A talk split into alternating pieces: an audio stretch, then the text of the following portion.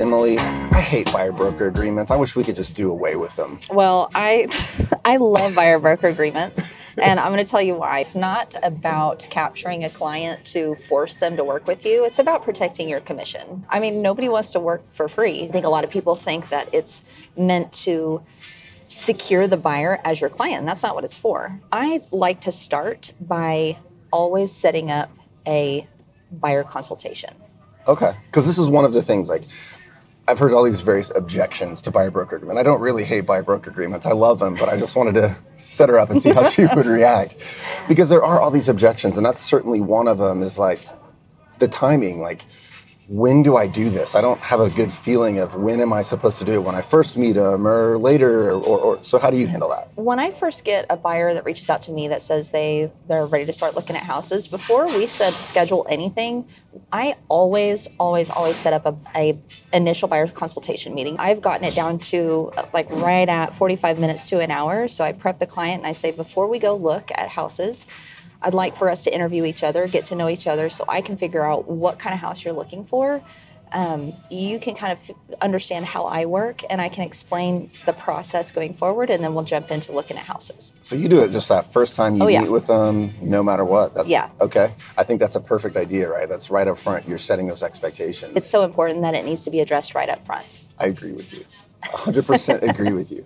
But what about this? Because this is kind of brings in that next objection of somebody's just sitting down with you, like, okay, I'm interested in to look for a house, or maybe I've even found one house I want to go look at. Like this common objection of buyers don't want to enter into a contract with an agent right up front. They're not ready for that. They don't want to do that, and so I'm, I'm scared about presenting it because they're gonna they're gonna reject it. They don't want to do it. So what's what's your experience there? Well, quite frankly, I've never had a buyer reject a buyer broker agreement ever in 10 years. And you've probably estate. presented like two or three of these things. Uh, every with every client with literally with every client let's say for instance someone calls me and they already have a house that they want to look at that happens a lot people are looking at houses and then they find one that they like and then they contact their realtor Right. i will give you one freebie i will bring the buyer broker agreement with me as well as the um, buyer informational packet we'll take a look at the house and while we're standing in the driveway at the end of the showing that's when i'll just do my buyer consultation meeting uh, we'll just do it right there at the house. And because I've done it so many times,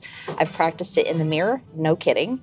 Um, I've practiced it with my husband, with my mom, with clients. I've done it so many times that I could literally do it with my eyes closed. So I feel like you've really actually answered this next objection because you know the next thing is that it's just kind of awkward to discuss, like having this. Well, now I have to sit down. I have to talk about my compensation, and it's just like this is a very awkward conversation. Yeah. But I think you just answered it by. You've got a script basically. You've got a plan. You've got a whole presentation that's not just a buyer broker agreement, but it's all about your value. Yes. Well, and, and the buyer consultation meeting, that's where you present why you should work with me, why why it's valuable to use a realtor. And I go over everything. I think buyers really want that transparency. They appreciate um, honesty. And one thing that realtors have a really hard time discussing with clients is money. But I think It's always awkward. I mean, that, having that conversation, like even as a lawyer, if I got to tell somebody, I'm always scared they're going to be like, "Oh, that's too much," or you know, But it it's, doesn't it's need weird. to be. It doesn't need to be awkward. Even if you're new, even if you're a new agent, you just fake it till you make it. If you just come in with confidence, they're going to follow your lead because you are the professional. I start right in by saying, you may not care about how I get paid, but I think you need to know, and I think transparency is important. And I charge my clients X percent. Whatever that fee is, it can be whatever you want it to be. um, I charge my clients X percent. And I explain how when sellers list their house with a listing agent, they are signing a listing agreement to, to pay Y percent, and that agent typically will, will offer commission compensation in the MLS. Whatever that is offered in the MLS, you get a credit for.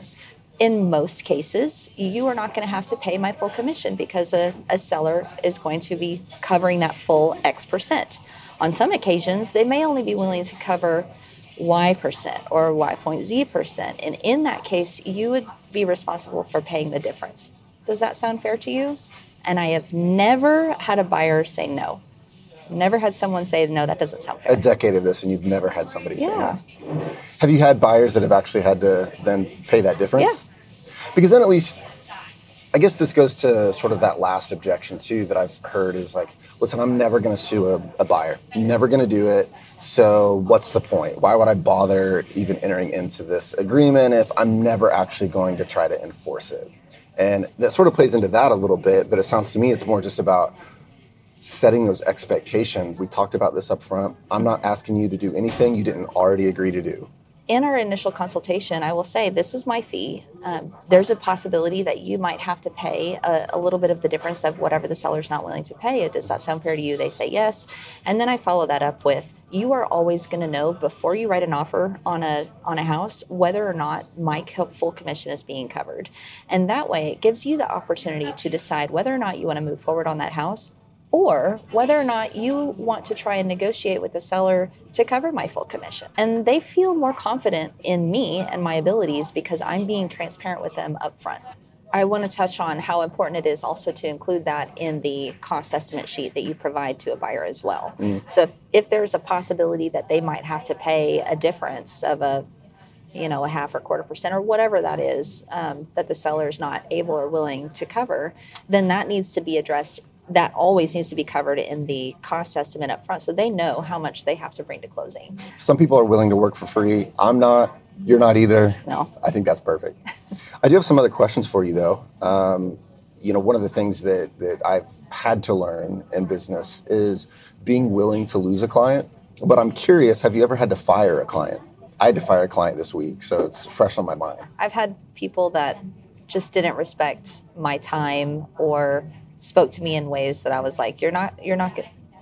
I'm a professional and I'm a human. You don't get to talk to me that way. But this is why we have a buyer consultation meeting up front to decide for the client if they want to work with me and also for me if I want to work with the client. Yeah. The best decisions you will ever make in business are not the clients you decide to take, it's the ones you choose not to. Yes. Those will be the best decisions because you'll have those ones that you look back on that I knew I shouldn't have taken this client on, yeah. but I chose to anyway and you will always regret it. Yeah. Listen to that instinct. All right, so when things are busy, how many transactions do you think you can handle at one time without going completely insane? Well, fortunately, we have two transaction coordinators that that work for us. Um, so, I mean, we can easily handle anywhere from five to eight contracts at once. I wouldn't say easily that's that's a lot for us to handle just the two of us and, and our transaction coordinators but we try to juggle between five to eight at a time. So what's something that you've learned in this last 10 years of experience that you've changed or something you've learned or even a,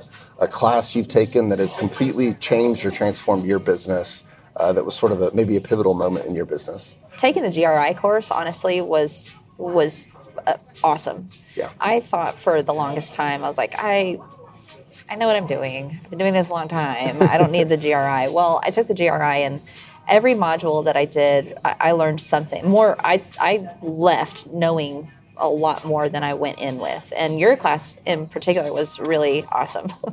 and I am not just saying that. Paid sponsorship. it was it was really great. And Dirk and I would talk about it after the class and about what we learned, and we took lots of notes. Um, so it was it was nice you know as a as a 10 year agent to to be like oh there's still a lot i don't know that i can learn. Uh, so one last thing you have any good book recommendations for people that are out there checking this out? Are you a reader? I'm an audiobook listener. Dirk is a reader. That counts yes. like, that's um, tara and i are like that like so she's much more of an audiobook listener. I'm more of a reader. I've got my uh, new Kindle Scribe that she got for me nice. for Christmas, actually. So, yeah, I could give several recommendations. In fact, I think Dirk would probably be able to give you more because he is definitely a reader. But we just finished reading um, The Power of One More. It's okay. a really good book on just business mindset and. Um, in the first chapter, it talk it goes right into talking about the people that you surround yourself with. And if you are trying to reach 100 degrees and you are surrounded by people at 75 degrees, you are not going to rise to the level. So choose your your inner circle carefully and choose to be around the people that are emulating the where you want to go in life. Uh, for those that don't know Emily, um, I met Emily through the GRI course. Actually, yeah. Um, I was teaching a course. She was in there and specifically buyer broker agreements. I just loved it. It came up, we were talking about it, and I was like, I'm just going to sit down and let Emily teach teach this portion because it was just fantastic, a perfect take on it. I do think it Thank is you. one of the most crucial things that, especially buyers agents, need to be implementing into their practice. But early at that first meeting, it's a perfect opportunity to set the expectations, make it a part of a presentation like you do that gives that opportunity for that buyer to understand your value and, and everything that you're bringing to the transaction. I think it's fantastic. So I had to get Emily to come join me as our first guest on the R Pro show to come talk about Thank buyer you. broker agreements because we do have one of our first courses we have available at the R Pro Academy is on buyer broker agreements. It's one hour course, buyer broker agreements. Talks about everything that goes into there because it is primarily about compensation, but there's so much more in there as well that will set you apart from those that aren't using it. So definitely check it out. I think just using it in general it sets you apart and shows that you have a level of professionalism. And if you carry yourself with with an air of professionalism, then the client's going to respect you for that. 100%. You are a professional, so act like it. That's right.